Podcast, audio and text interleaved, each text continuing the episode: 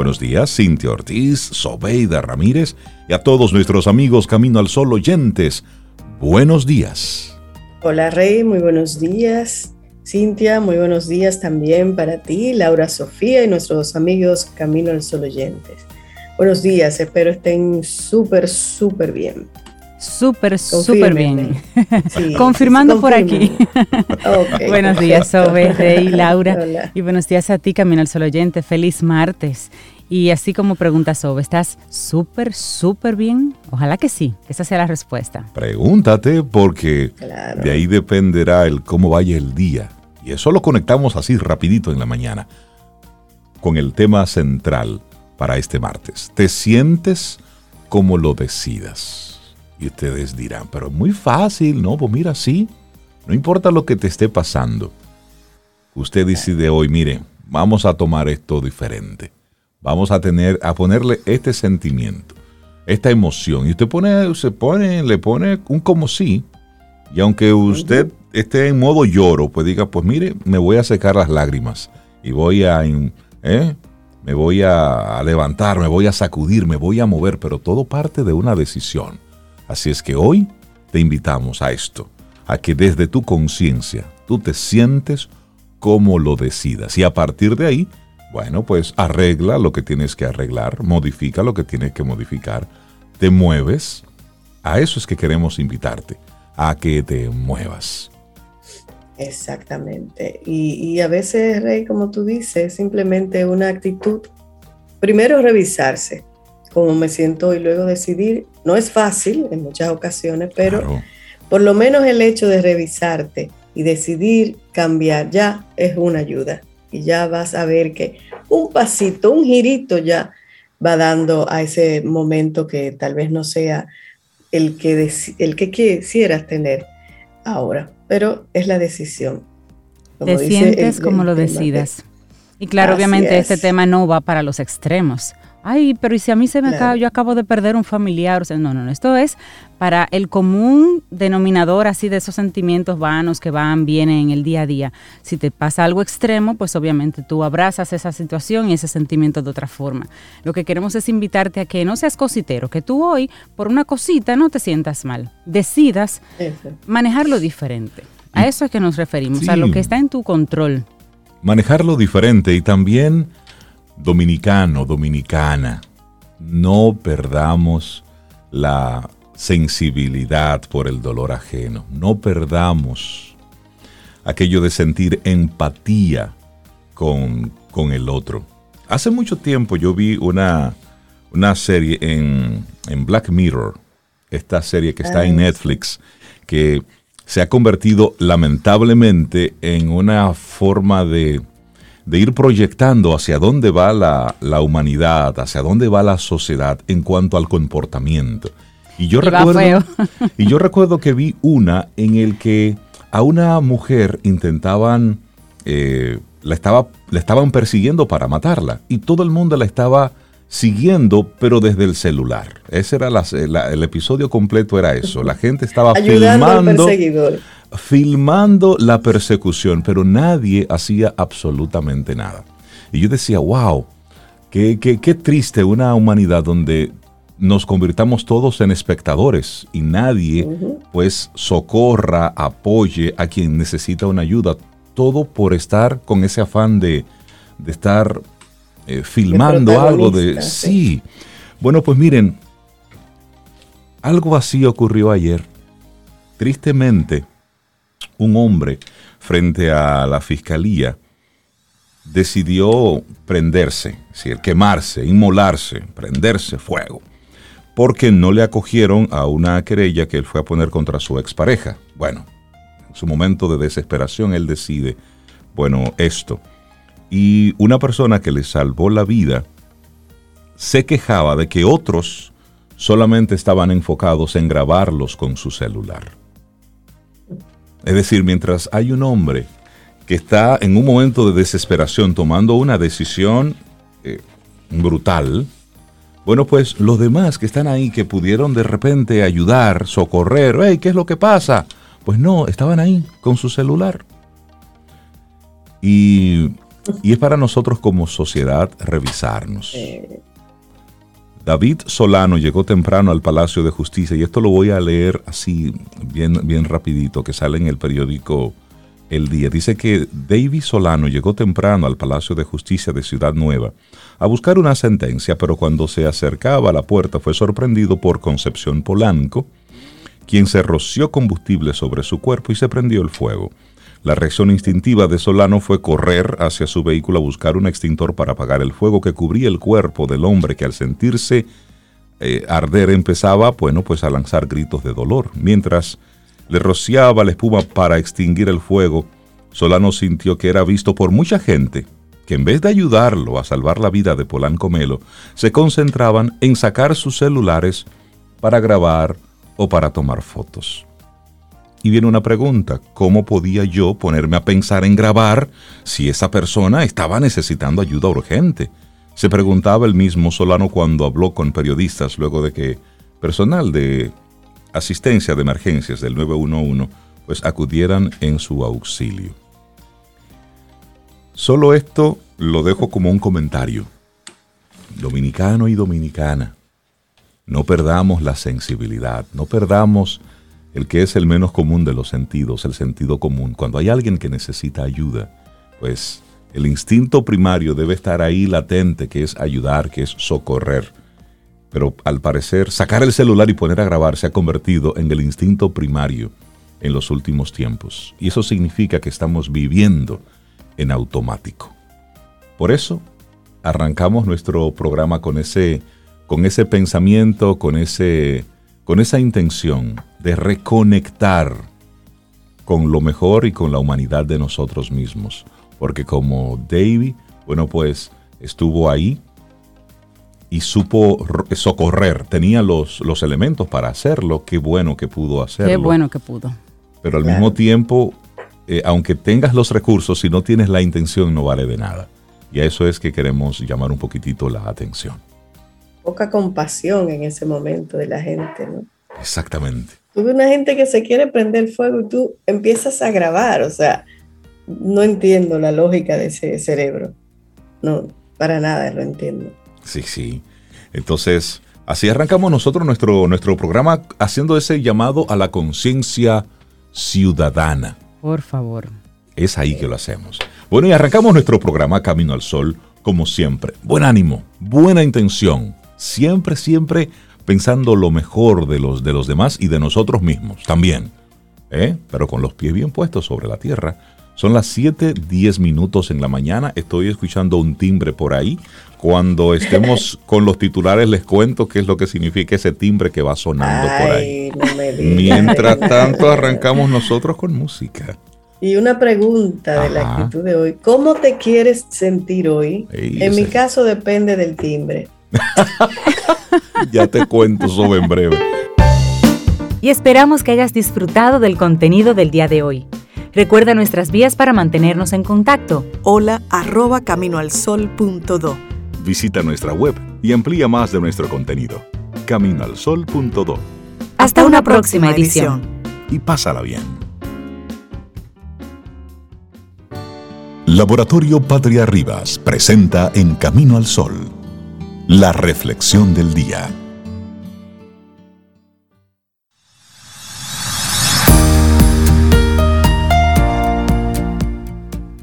Y ya decía Amelia Earhart, lo más difícil es la decisión de actuar.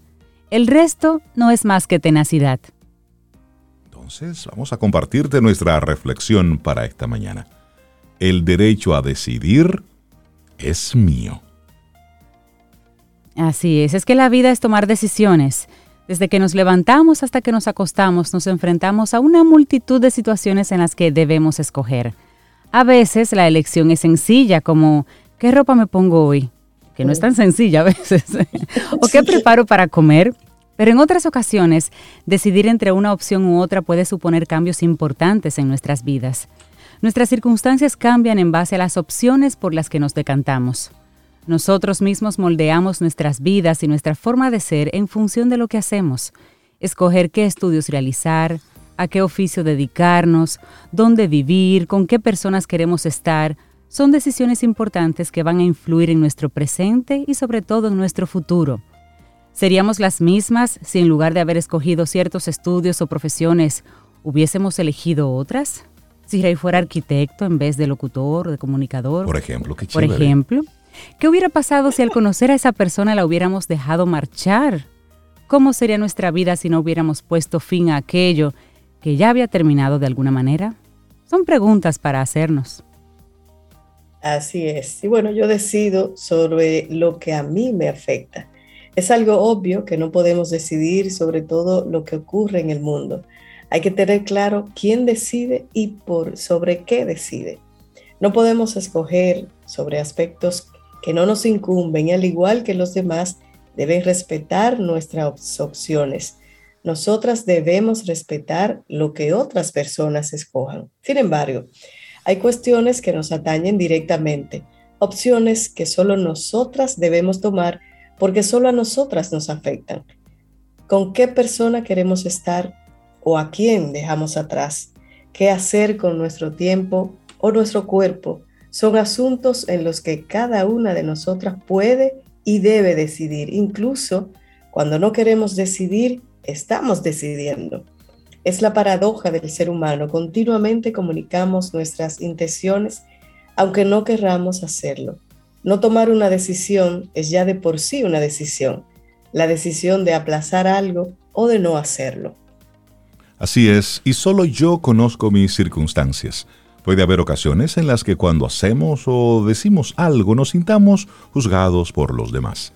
Es posible que aquello que queremos hacer no sea compartido por quienes nos rodean y eso puede ocasionar que las personas de nuestro entorno opinen sobre qué deberíamos o no hacer. Pese a las buenas intenciones de quienes nos aprecian, debemos ser nosotros mismos quienes decidamos. Podemos pedir perdón a los demás y escucharles pacientemente, pero a la hora de escoger la responsabilidad será únicamente nuestra. Solo nosotros conocemos nuestras circunstancias. Puedes dejarle a otra persona tus zapatos para que sienta lo mismo que tú durante un momento, pero, aunque pueda experimentar tus sensaciones, solo lo hará durante un instante. Únicamente tú sabes lo que es andar con tus zapatos día tras día, el camino que has recorrido, dónde te encuentras en este momento y hacia qué dirección quieres ir. Claro, y acertada o no, será mi decisión. Al tomar decisiones importantes dudamos. La duda cuando barajamos varias opciones es prácticamente inherente al ser humano. No existen certezas absolutas. No hay nadie que nos garantice que aquello que vamos a escoger sea una buena o una mala decisión. Sin embargo, no hay manera de saber si una opción es correcta o no si no la tomamos. Una vez que elijas, quizás aciertes, quizás no, pero jamás vas a descubrir lo que te espera hasta que no te atrevas a dar el primer paso. Las dudas y el riesgo a equivocarnos siempre van a estar ahí. La única forma de no fallar es no hacer nada, no decidir, no elegir y por ende no avanzar. Así es, y tenemos derecho a decidir por nosotros mismos sobre aquello que nos afecta directamente. Debemos respetar a los demás en sus decisiones, al igual que deben respetarnos a nosotras y sobre todo, tomemos la decisión que tomemos lo más importante es que hagamos lo que realmente nosotros, nosotras queremos hacer. Y una frase de Thomas H. Huxley. Es mucho mejor para un hombre o una mujer equivocarse siendo libre que acertar encadenado. Parece obvio, pero lo es. El derecho a decidir es mío, escrito por Andrea Pérez y es lo que compartimos en el día de hoy en Camino al Sol. Laboratorio Patria Rivas presentó En Camino al Sol, la reflexión del día.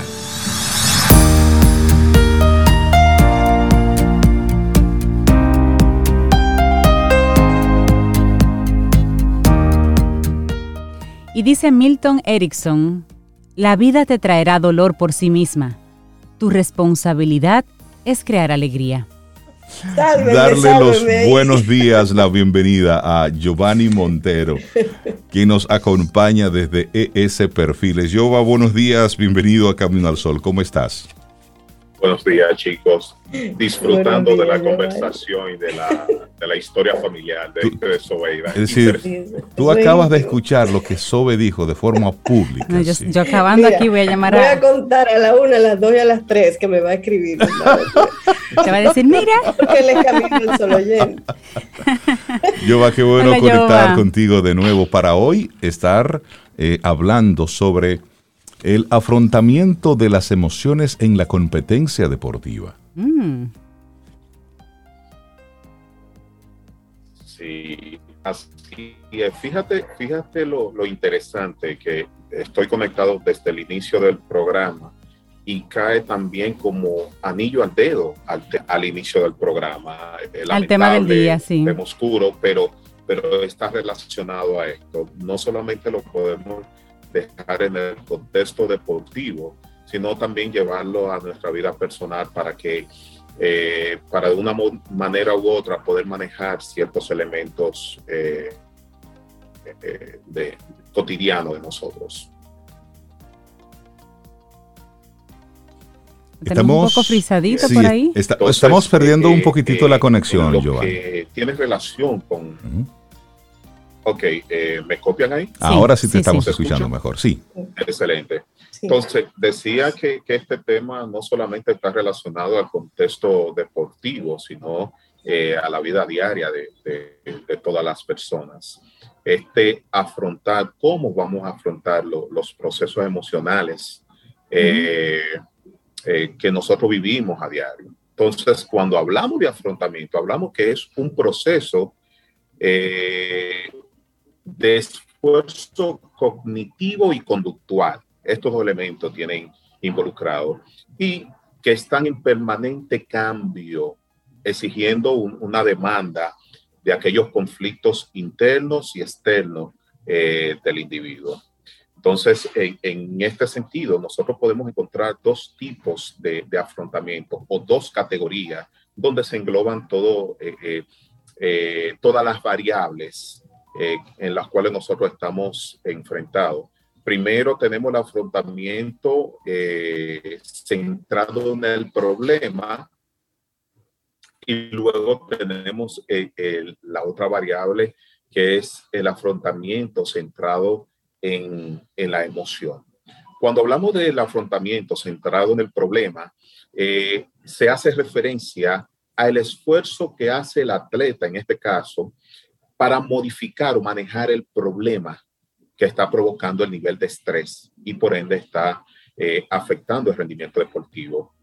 Para que el atleta o, una persona eh, eh, fuera del ámbito deportivo pueda, pueda realizar una modificación, es necesario que se establezcan conductas específicas. Por ejemplo, recolección de datos. ¿Cuál es la información que tengo en relación a, lo que estoy experimentando, a lo que estoy eh, eh, afrontando. Eh, establecimiento de, planes o estrategias previo a la competencia y durante la competencia por aquellos elementos que no manejo de, del entorno. Fijación de objetivos, aumento del esfuerzo, el diálogo interior importantísimo. hay que cuidar lo que nosotros nos decimos a nosotros mismos en ese contexto eh, centrarnos en la, en la tarea y el foco atencional, que son los tres elementos importantísimos para eh, que lo que tiene que ver con el afrontamiento centrado en el problema.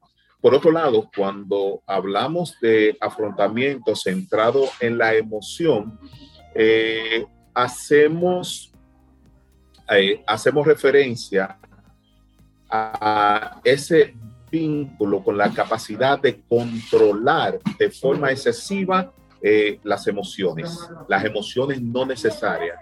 Y esto, por supuesto, también afecta el desempeño deportivo. En este renglón, nosotros tenemos dos variables. Primero, emociones negativas que tienen que ver con la frustración, la ira, el pesimismo, el temor y la fatiga. Y las emociones positivas que ver con la felicidad y el entusiasmo. Fíjense estos elementos. Sí, estamos, estamos hablando con Giovanni Montero, pero al parecer estamos teniendo algunos problemas de, de, conexión con él en este momento. Vamos a ver si podemos restablecer un, un poquitito la conexión en un momento con él, porque es interesante esto que él nos está planteando sobre el afrontamiento, pero la tecnología en este momento nos está jugando como una especie de, de mala pasada y queremos que tú, amigo, amiga, Camino al Sol oyente, pues puedas conectar puntualmente con lo que nos está diciendo Giovanni. Hacemos una breve pausa y nosotros retornamos en breve porque esto es Camino al Sol. Ya está Giovanni por acá con nosotros, creo. Sí, sí, disculpen, eh, eh, era donde estaba no tenía mucha mucha señal, pero... No, no, no, eh, entendemos que el del deber llama y agradecemos que te conectes donde estás. Sí, bueno, la, idea, la idea justamente de, del tema de hoy es poder identificar esos dos elementos que nos llevan a cómo nosotros enfrentamos, afrontamos la situación. Hay un afrontamiento que, que va hacia, hacia el proceso y otro afrontamiento que va dirigido a la, a la emocionalidad, como habíamos apuntado. Entonces, cuando en el afrontamiento que, que está relacionado al proceso, no tenemos suficiente informaciones o las informaciones son inadecuadas, entonces hay una afectación emocional en, en ese elemento, donde nosotros comenzamos a asumir de que lo que estamos enfrentando sobrepasa nuestras capacidades para nosotros dar una, una respuesta adecuada. Cuando hablamos del afrontamiento eh, con relación a las emociones, entonces ahí tomamos como, como centro de nuestro universo las emociones que se están experimentando en el momento y no nos damos cuenta que es fruto de una situación determinada o es fruto de cómo nosotros estamos percibiendo esa situación. Entonces, por supuesto, al final lo que hace es que afecta el desempeño eh, de las personas. Ahora bien, ¿cómo nosotros podemos enfrentar esa situación? Porque es una situación cotidiana, a diario. La, actriz, eh, el señor de, ayer que, tomó esa decisión inadecuada, ¿cómo enfrentamos? Nosotros tenemos que que ser lo primero, lo primero. Tenemos que ser socráticos en ese, en ese proceso. Totalmente. Hay que preguntarse por qué. Hay que buscar una respuesta. Porque muchas veces nosotros simplemente sentimos, dejamos que las emociones eh, fluyan y ya. Y, no nos detenemos a determinar por qué nosotros estamos sintiendo de la forma en que estamos sintiendo. Y muchas veces el cuestionarse que nos lleva no necesariamente a una respuesta, pero lleva a nuestro cerebro a crear esta neuroplasticidad para ponerle un alto a la emoción que estamos sintiendo en el momento. Porque la emoción, sin importar si es positiva o negativa, la característica que tiene es que bloquea el área racional del individuo. Sí, sí, sí. Entonces, el que está muy contento promete cosas que no cumple. El que está Se pasa. promete cosas que no tiene, que no tiene simplemente la, la, la, eh, la, determinación de cumplir. Entonces, los dos extremos eh, no son buenos.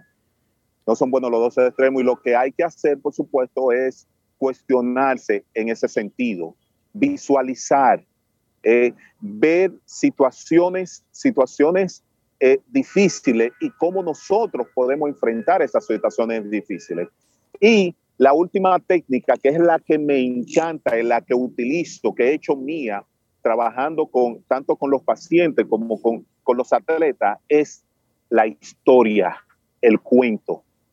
Y en este caso, yo me he adueñado de Jorge Bucay, que cada vez que tengo una situación con un atleta, entonces hay un cuento que resume la situación y le damos la vuelta y le damos, vemos otra perspectiva de la situación y entonces ahí los resultados son mucho mejores.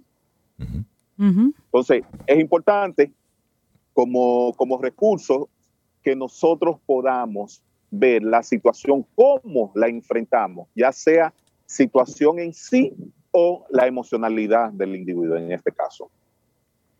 Sí, porque como tú decías también, a veces la situación en sí no es tan difícil, pero la emoción, esta persona no está preparada para manejar la emoción que lo acompaña y es ahí donde se convierte en su, en su elemento a mejorar, en su oportunidad, digamos. Y ahí hay mucho del trabajo y de esa reflexión que debemos hacer cada uno de nosotros, pero también la importancia del entorno. A veces tenemos a una persona que está padeciendo algo y nosotros por estar eh, sumidos en nuestro propio piloto automático, pues no vamos leyendo señales. Y luego cuando ocurre algo es que comenzamos a sacar cuentas. Y comenzamos a notar, pero después que pasó todo, y comenzamos a atar cabos. Por eso es importante estar despiertos y alerta con la gente que está en nuestro, en nuestro entorno. Y esto aplica para, para todas las áreas, es decir, relaciones familiares, de amigos, en los espacios laborales. ¿Cómo está el que está a tu lado? Hacernos también esa pregunta porque es importante, porque puedes ayudarle con una situación y viceversa, por supuesto. No, así es, así es, Rey. Pero lo, importante de todo esto es que para nosotros poder ayudar a una persona, nosotros tenemos que ser conscientes de nuestras propias deficiencias. Por supuesto. Porque si yo estoy metido en, el, en el fondo, estoy en el fondo, es, imposible que yo pueda detectar eh, o percibir cualquier situación eh, eh, de la persona que está a mi lado. Claro, y mucho menos ayudarlo, así es.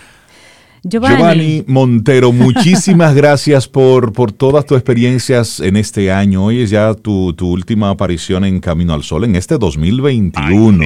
Por supuesto, te esperamos para la temporada número 10 de Camino al Sol.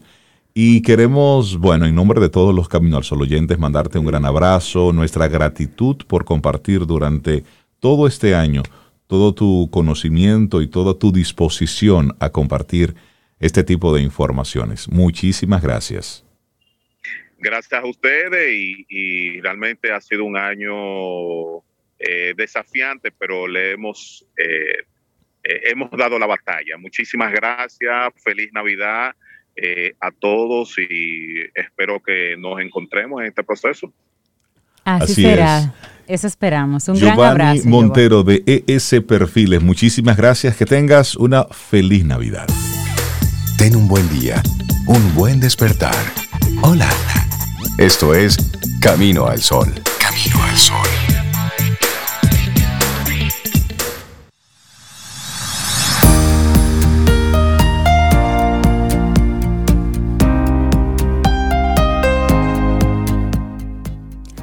La alegría ha sido llamada el buen tiempo del corazón.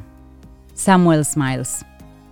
Nosotros seguimos avanzando Sí, hay que seguir avanzando en este, en este camino y les damos los buenos días, la bienvenida a Carlos Yunen, una persona que durante todos estos años ha estado acompañándonos en este camino al sol. Desde el día uno ha estado Carlos con nosotros. Carlos, quien es estratega de negocios, es ingeniero organizacional y bueno, director ejecutivo del Centro Gerencial Meta. Carlos, buenos días.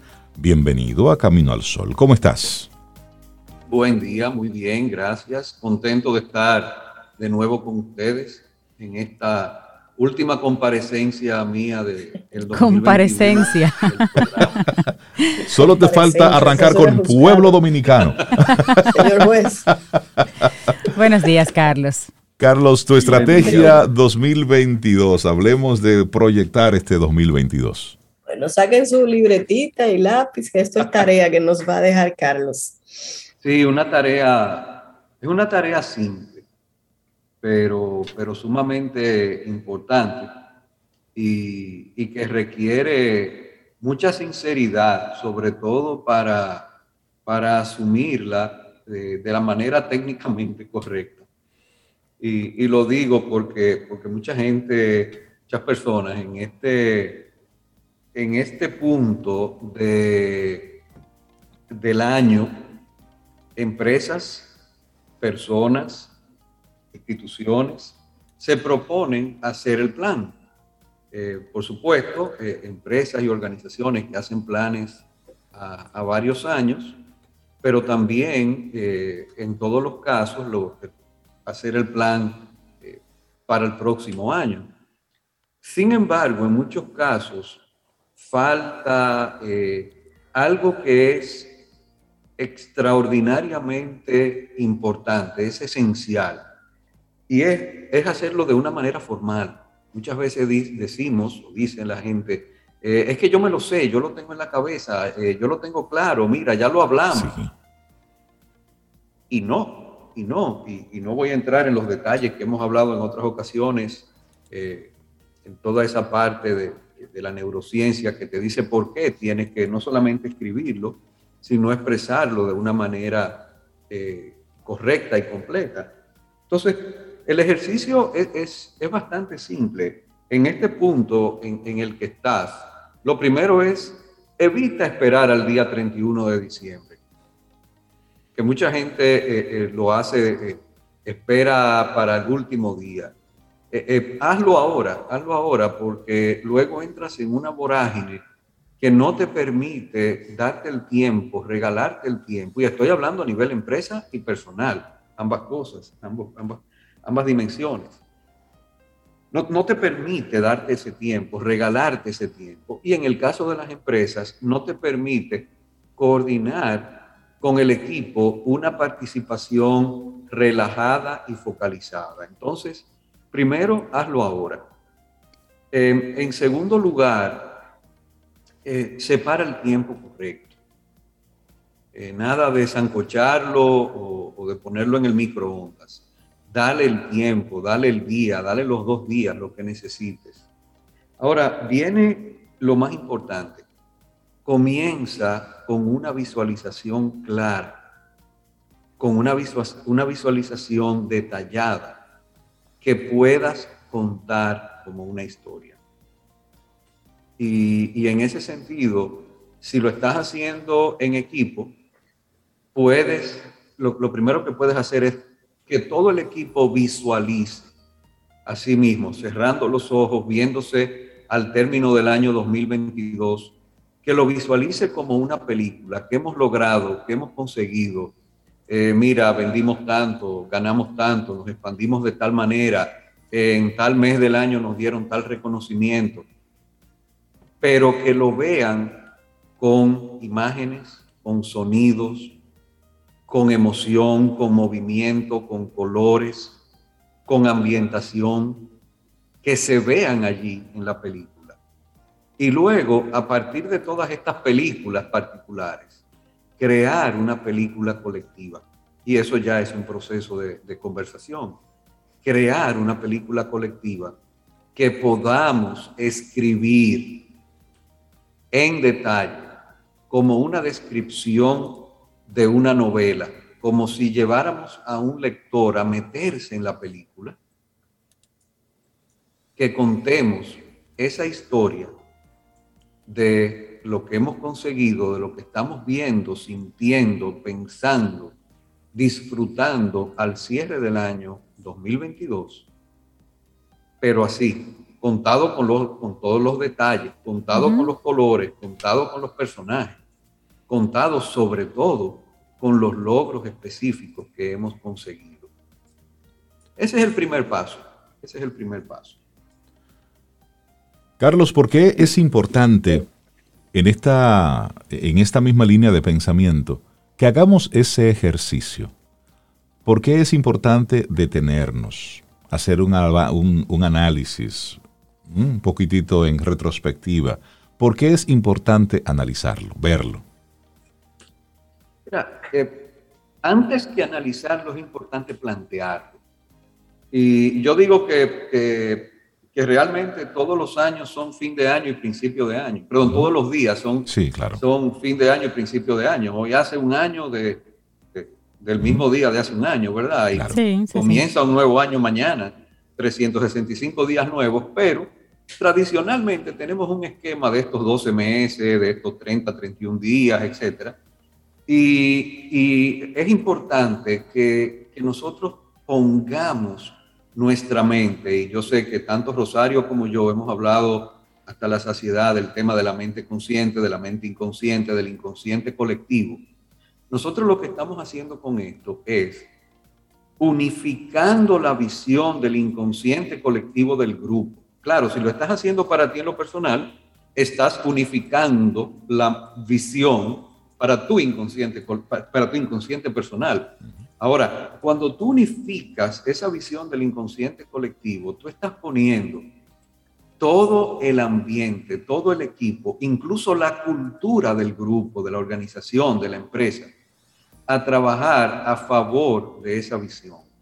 Pero sobre todo, todos sabemos a qué estamos aspirando, hacia dónde nos queremos mover y no andamos como veletas en tormenta, dando vueltas sin saber por qué y gastando todas las energías hacia donde no es y a veces caminando en la dirección contraria o un grupo caminando en una dirección y otro grupo en otra. Tomando en cuenta... Esos dos son los... perdón, ¿sí? no, termina tu idea, disculpa. esos dos son los dos principales motivos para, para hacer eso. Y tú decías del análisis. Luego, luego que tú haces eso, es cuando tú haces un análisis de cómo voy a traducir esto en números y con qué cuento y qué necesito buscar para lograr esto. Entonces ahí, ahí tú haces ese análisis que dice, ok, ¿cuál va a ser el contexto político, social, económico en el que yo voy a lograr esto? Porque, porque lo que no es negociable es el propósito de lograrlo. El análisis del contexto no se hace para decir por qué no se puede. Se hace para saber cómo se va a poder dentro del contexto. ¿Cómo vamos a sortear eso? Entonces, exacto. Entonces, eso primero e, e, e, establecerte esa visión, poderla contar como, como un cuento, como una novela, como un guion, y luego hacer ese análisis de cuál va a ser ese contexto y dónde estoy hoy, de dónde estoy partiendo, para saber de, qué tamaño es el salto que vamos a dar. Y ya a partir de ahí, lo que tienes que hacer es ponerle números. Y, yo digo que ponerle números tiene eh, microscopio y binoculares. Ajá. Sí, tú primero comienzas con los binoculares y dices, esto que yo estoy viendo en esta película, ¿qué significa en términos de resultados tangibles? Crecimiento en ventas, crecimiento en el ahorro, crecimiento en la inversión, eh, reducción de defectos, aumento de la calidad, eh, mejora del clima organizacional. ¿Cómo se mide eso en numerito? Y esa película, ¿qué significa en numerito en diciembre del 2022? Eso es los binoculares. Entonces después traigo, lo voy trayendo, trayendo, trayendo hasta que llego al, al microscopio. Y es decir, si eso es así para diciembre, ¿cómo va a ser cada mes? ¿Dónde vamos a estar los escalones? Las pequeñas victorias que vamos a ir escalonando enero, febrero, marzo, abril hasta llegar a diciembre. Y después es sencillamente decir cuáles son los objetivos, qué vamos a hacer para conseguirlo. ¿Cuáles son los objetivos claves que me van a llevar ahí? ¿En qué nos vamos a focalizar en términos de acciones y de decisiones para que se logren esos números mes por mes hasta llegar allá donde lo vimos en binoculares en diciembre y con eso conseguir que la película se haga realidad? Carlos, y, esos objetivos, uno prepara un objetivo, digamos que global de toda mi, visión para el 2022 y luego debo hacer objetivos mes por mes. ¿Cómo, cómo, cómo tú sugerirías hacer eso? Todas las anteriores. Sí, es correcto. Primero esos objetivos generales y luego llevarlo a objetivos eh, detallados, particulares, eh, específicos que pueden ser mes por mes, trimestre por trimestre, depende, eh, pero que sí te lleven a, a tener claro el destino que quieres a largo plazo.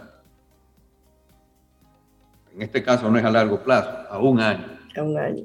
Y al mismo tiempo que te diga cómo vas a llegar ahí paso a paso. Primero por un asunto de enfoque y segundo, hasta por un asunto de salud emocional, de que evites entrar en, ansiedad, en tensión, en mira cuánto falta, espérate, pero que nosotros dijimos que el salto grande venía en julio, en agosto. Y aquí estamos preparando, tranquilo. En septiembre que nosotros vamos a tener eh, eh, eh, el brinco del 30 al 80, no te preocupes, pero tú tienes que tener eso como tú bien dices, bien estratificado, bien escalonado e, en ese mes por mes o trimestre por trimestre, porque si no te puedes desesperar. Totalmente. Si no lo planteamos, si no lo proyectamos, bueno. No sucede. No sucede. Carlos, lo hacemos solo, nos sentamos con nuestros colaboradores más cercanos, esa estrategia y esa visualización y luego ese, ese poquito a poquito que decía Sobeida que vamos haciendo cada mes. ¿Lo hacemos solo? ¿Lo delegamos? ¿Permitimos que, que ellos tengan su visión del proceso? ¿Cómo lo hacemos? Eh, lo primero es delegarlo no, eso no es delegable. Lo segundo es, si estás haciendo un, un proceso de estrategia o, de planificación 2022 para tu persona, por supuesto, lo vas a hacer sola. Si lo estás haciendo para una empresa, una organización, una institución, un grupo, un equipo, lo conveniente es que lo hagas con esas personas clave, claves que tienen esa responsabilidad primaria porque se logre eso. En el caso de una empresa grande, eh, va a ser la alta gerencia, en el, caso de empresas medianas y pequeñas, ya van a ser esos, como tú dijiste, colaboradores más cercanos. Eh, lo importante ahí es que luego de que esté elaborado ese nivel, se cascadee, se comunique y se comunique de una forma que, que todo el mundo lo compre, incluso que tenga participación en ir de esas metas grandes a entonces hacer en su departamento, en su puesto, las metas pequeñas que van a, apoyar esa colaborar para que las grandes se logren. En el caso de una familia, esto se puede hacer perfectamente en el caso de una familia, entonces ahí hay que hacerlo eh, toda la familia, no es que tú te vas a aparecer, familia, miren, aquí está el plan de nosotros del año que viene. Yo no me siento involucrada, ese plan no es mío. Será el plan tuyo. Exactamente, ahí lo vas a hacer con todo el mundo en la familia. Exacto. Carlos Junen, proyectar el 2022, tu estrategia para el 2022. Qué buena forma de nosotros ir cerrando lo que son tus participaciones en este Camino al Sol durante el 2021. En nombre de todos los Camino al Sol oyentes, pues agradecerte tus llamados a la atención y a la estrategia, a ese tempo operativo, tanto a nivel empresarial como a nivel personal. Muchísimas gracias, Carlos, por haber estado un año más con nosotros en este Camino al Sol y, por supuesto, te extendemos la invitación para que en la décima temporada de Camino al Sol que inicia en la segunda semana de enero, bueno, pues tú también estés ahí y nos acompañes. Agradecido, de verdad agradecido de, todas las personas que, que, conforman esta gran comunidad de Camino al Sol. Agradecido de ustedes por, por haberme hecho parte y haberme invitado a ser parte desde el primer día. Agradecido de este año de aprendizajes, de amistades, de desarrollo, de crecimiento y agradecido de la, de la invitación que me extienden, aceptada para el año próximo. Buenísimo. Qué bueno. Gracias, Carlos, por este año. De verdad, un gusto extraordinario. Que tengas una feliz, Navidad. feliz Navidad. Un gran abrazo, amigo. Cuídate mucho. Un abrazo y buen año. Ten un buen día, un buen despertar. Hola. Esto es Camino al Sol. Camino al Sol.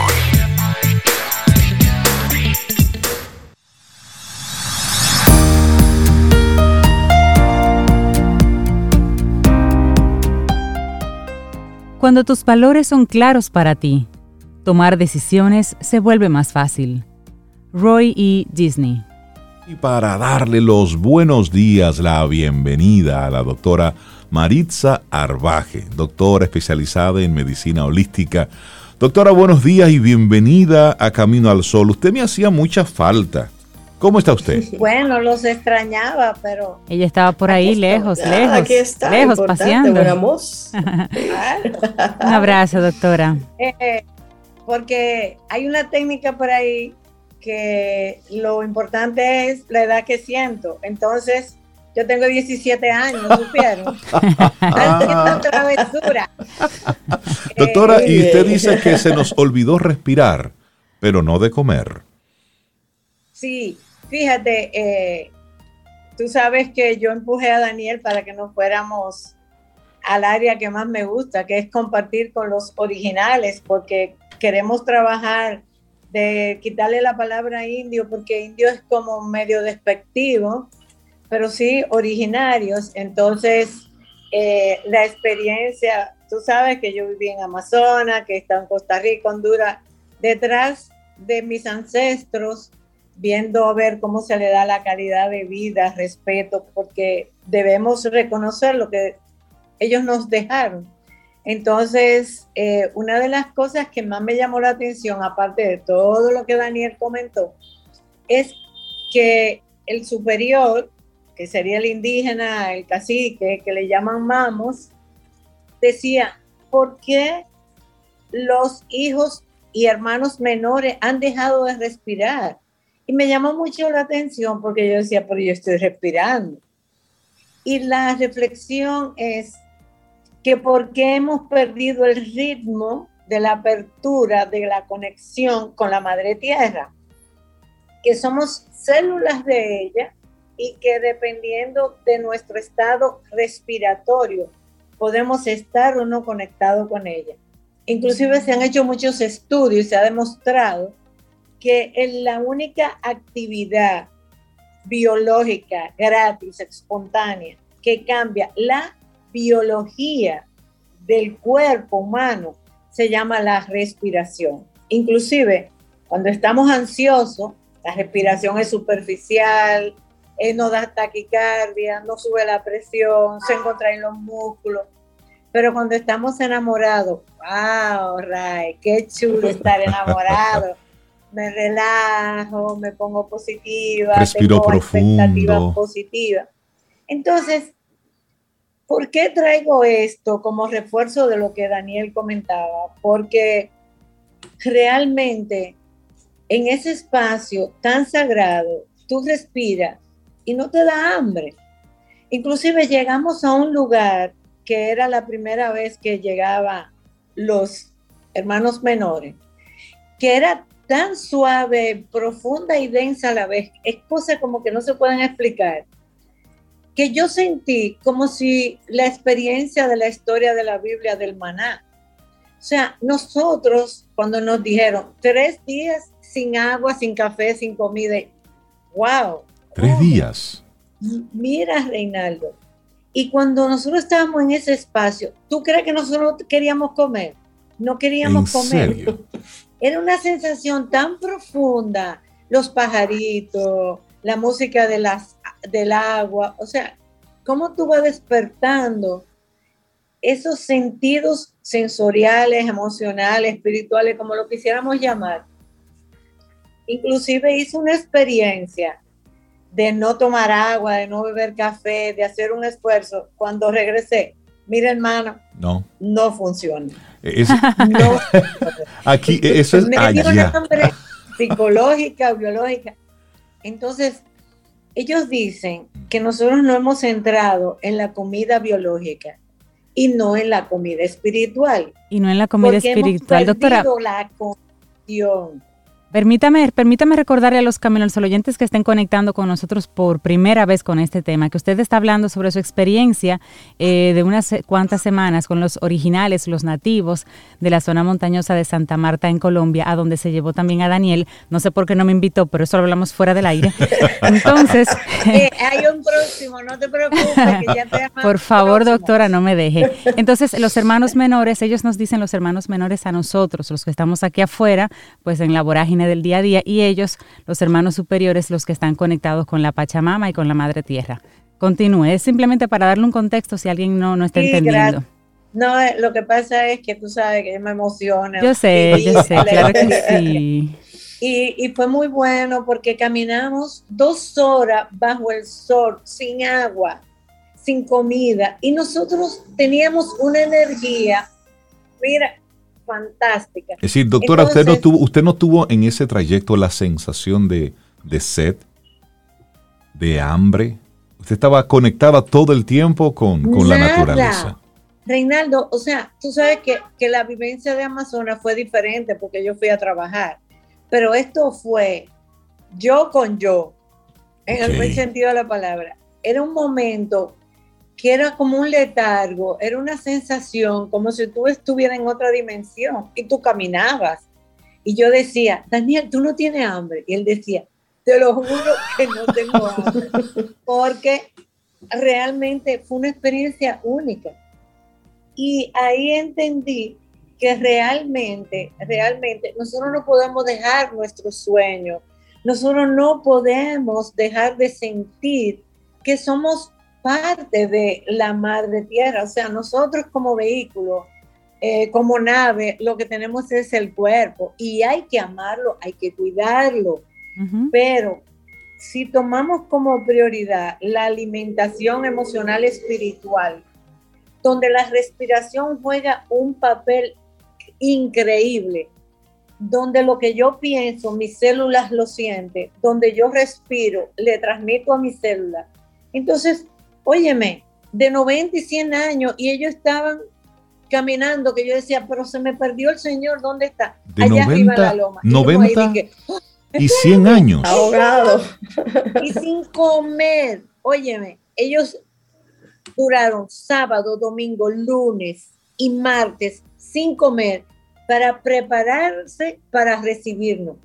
O sea, entonces, qué interesante ver todas esas cosas y precisamente el mejor testimonio que quiero dar al espacio sagrado que es Camino al Sol, y ustedes lo saben, es que la experiencia que yo he tenido en estos 15 años de trabajar lo emocional y luego lo biológico en cuanto a alimentación se refiere.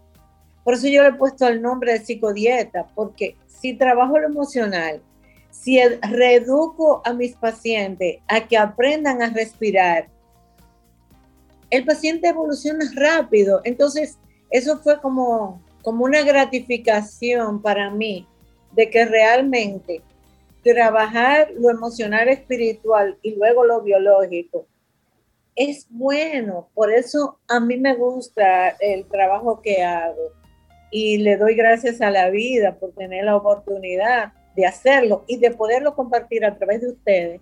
Ustedes saben que ustedes son algo súper especial para mí.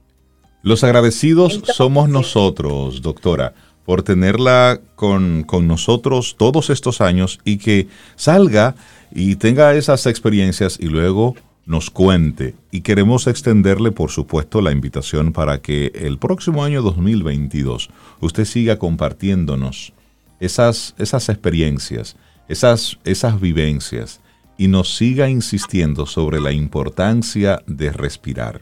Usted cuídese mucho, tenga una feliz Navidad y en nombre de todos los Camino al Sol oyentes, doctora Maritza, muchísimas gracias por su sabiduría y por su tiempo y su experiencia que nos comparte aquí en Camino al Sol. Cuídeseme mucho. Un abrazo, doctora. Gracias, feliz, feliz día. Gracias. Disfruta un delicioso café en compañía de Camino al Sol.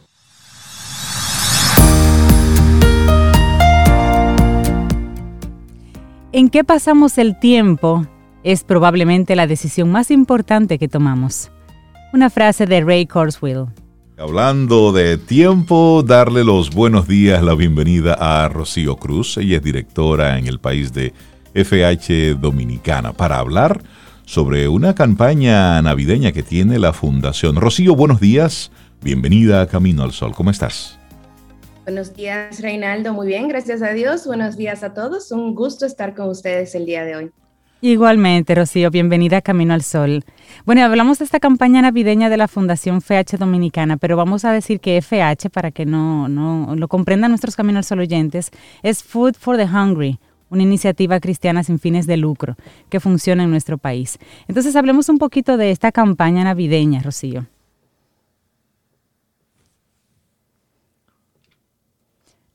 Parece que hemos perdido ahí la señal. Sí, hoy ha sido... El día de la señal. El día de la señal. el día de Internet. Bueno, pero mire, esta, esta fundación está en el país desde el año 1979, con el huracán, con el paso del huracán David, ellos comenzaron a trabajar aquí en República Dominicana, eh, trabajando con los más afectados por este fenómeno. Ya tienen 42 años en la República Dominicana y siempre se han eh, han trabajado con las comunidades más vulnerables, unas 80 según nos comentaba Rocío anteriormente, así que vamos a hablar con ella específicamente de la campaña de Navidad que están preparando para este 2021. ¿De qué se trata, Rocío, esta campaña? Alas para el Mañana.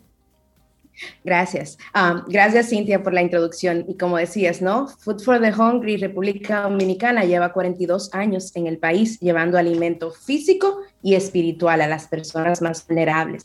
Como ustedes saben, esta pandemia ha cambiado la vida de muchas personas y nos ha afectado bastante a todos y mucho más a las personas más vulnerables de nuestro país, principalmente a las que nosotros como organización servimos. Es por esto que hemos creado esta campaña, Alas para el Mañana, que busca impulsar el futuro de por lo menos 3.500 familias dominicanas a través de la entrega de estos kits, kits Alas para el Mañana. ¿Y qué contienen estos kits? Tienen tres componentes diferentes. Tienen lo que es una canasta navideña con todo lo necesario para que la familia pueda celebrar de manera digna y feliz su cena navideña, que sabemos que el poder adquisitivo se ha reducido bastante en este año. Aparte de esto, tiene un componente lúdico para los niños, incluye armables del nacimiento de Jesús, libros y cuentos bíblicos y tiene el tercer componente para infiltrar el futuro de las familias, que es un kit financiero.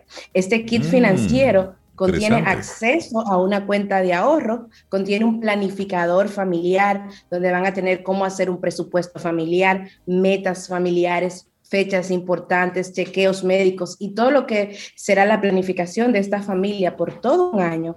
Y aparte de esto, el acceso a un curso de finanzas familiares. Óyeme, qué interesante está esto. y es, regalo. Y es algo novedoso. Por lo general se enfocan muchos estas, estos tipos de, de iniciativas en, en llevar alimento, comida. O juguetes. O juguetes, pero esto de enseñarles y darles una herramienta que les permite entonces proyectar su vida a futuro, eso sí es una gran, una gran iniciativa. ¿Cuáles serán las comunidades beneficiadas con Alas para el Mañana?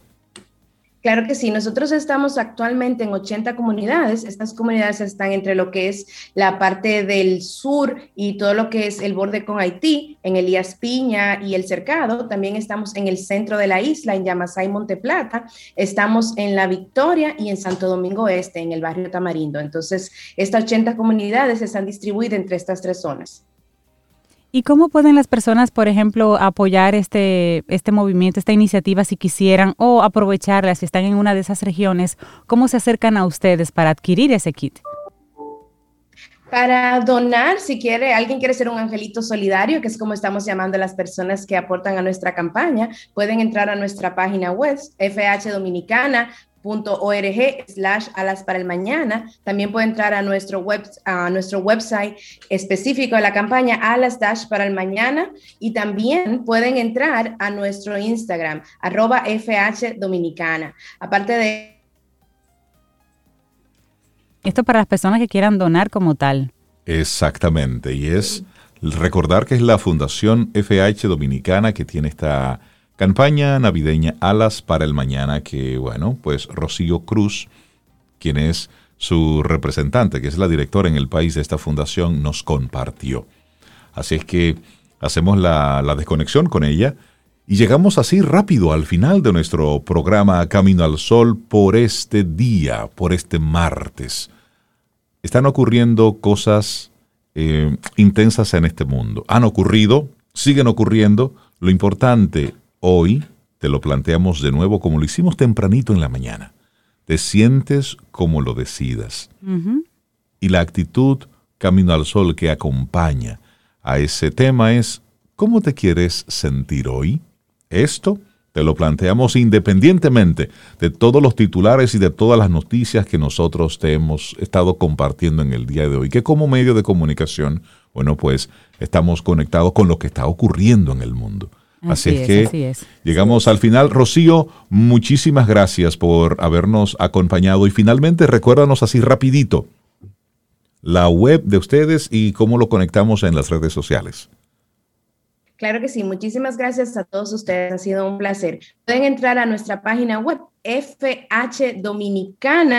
fhdominicana.org slash alas para el mañana y también nos pueden encontrar en todas las redes, sociales arroba fhdominicana. y ahí van a encontrar toda la información para poder unirse a esta campaña. Excelente, muchísimas Hermosísima gracias. campaña. Alas para el mañana. Gracias, Rocío. Un abrazo. Este miércoles, si el universo sigue conspirando, si usted quiere y nosotros estamos aquí, tendremos un nuevo camino al sol. Y si el internet quiere, Bueno, agrégalo. Hay Porque que, yo- hay que ponerlo. Sí, sí, sí. Hoy ha estado, tú sabes, renuente, pero bueno. Laboratorio Patria Rivas presenta En Camino al Sol, la reflexión del día.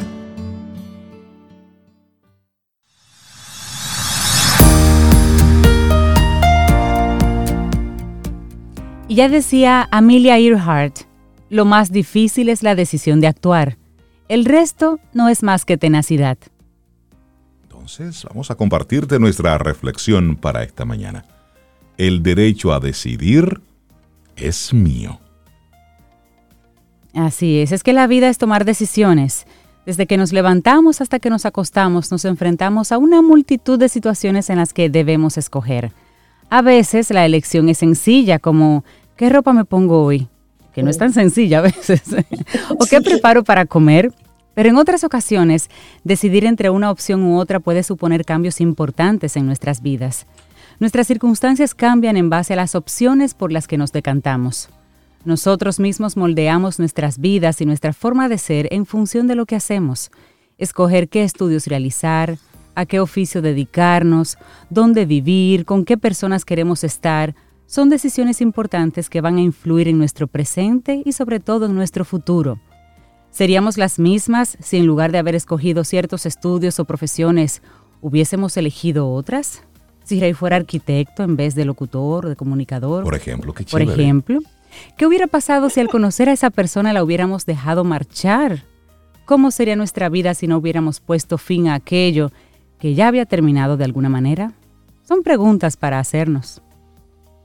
Así es. Y bueno, yo decido sobre lo que a mí me afecta. Es algo obvio que no podemos decidir sobre todo lo que ocurre en el mundo.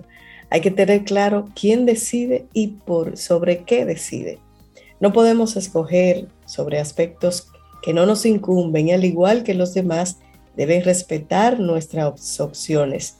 Nosotras debemos respetar lo que otras personas escojan. Sin embargo, hay cuestiones que nos atañen directamente, opciones que solo nosotras debemos tomar porque solo a nosotras nos afectan. ¿Con qué persona queremos estar o a quién dejamos atrás? ¿Qué hacer con nuestro tiempo o nuestro cuerpo? Son asuntos en los que cada una de nosotras puede y debe decidir. Incluso cuando no queremos decidir, estamos decidiendo. Es la paradoja del ser humano. Continuamente comunicamos nuestras intenciones aunque no querramos hacerlo. No tomar una decisión es ya de por sí una decisión. La decisión de aplazar algo o de no hacerlo. Así es, y solo yo conozco mis circunstancias. Puede haber ocasiones en las que cuando hacemos o decimos algo nos sintamos juzgados por los demás. Es posible que aquello que queremos hacer no sea compartido por quienes nos rodean, y eso puede ocasionar que las personas de nuestro entorno opinen sobre qué deberíamos o no hacer. Pese a las buenas intenciones de quienes nos aprecian, debemos ser nosotros mismos quienes decidamos. Podemos pedir perdón a los demás y escucharles pacientemente, pero a la hora de escoger la responsabilidad será únicamente nuestra. Solo nosotros conocemos nuestras circunstancias. Puedes dejarle a otra persona tus zapatos para que sienta lo mismo que tú durante un momento, pero, aunque pueda experimentar tus sensaciones, solo lo hará durante un instante. Únicamente tú sabes lo que es andar con tus zapatos día tras día, el camino que has recorrido, dónde te encuentras en este momento y hacia qué dirección quieres ir. Claro, y acertada o no, será mi decisión. Al tomar decisiones importantes dudamos. La duda cuando barajamos varias opciones es prácticamente inherente al ser humano. No existen certezas absolutas. No hay nadie que nos garantice que aquello que vamos a escoger sea una buena o una mala decisión. Sin embargo, no hay manera de saber si una opción es correcta o no si no la tomamos. Una vez que elijas, quizás aciertes, quizás no, pero jamás vas a descubrir lo que te espera hasta que no te atrevas a dar el primer paso. Las dudas y el riesgo a equivocarnos siempre van a estar ahí. La única forma de no fallar es no hacer nada, no decidir, no elegir y por ende no avanzar. Así es, y tenemos derecho a decidir por nosotros mismos sobre aquello que nos afecta directamente. Debemos respetar a los demás en sus decisiones, al igual que deben respetarnos a nosotras y sobre todo, tomemos la decisión que tomemos, lo más importante es que hagamos lo que realmente nosotros, nosotras queremos hacer. Y una frase de Thomas H. Huxley, es mucho mejor para un hombre o una mujer equivocarse siendo libre que acertar encadenado. Parece obvio, pero lo es. El derecho a decidir es mío, escrito por Andrea Pérez y es lo que compartimos en el día de hoy en Camino al Sol. Laboratorio Patria Rivas presentó En Camino al Sol la reflexión del día.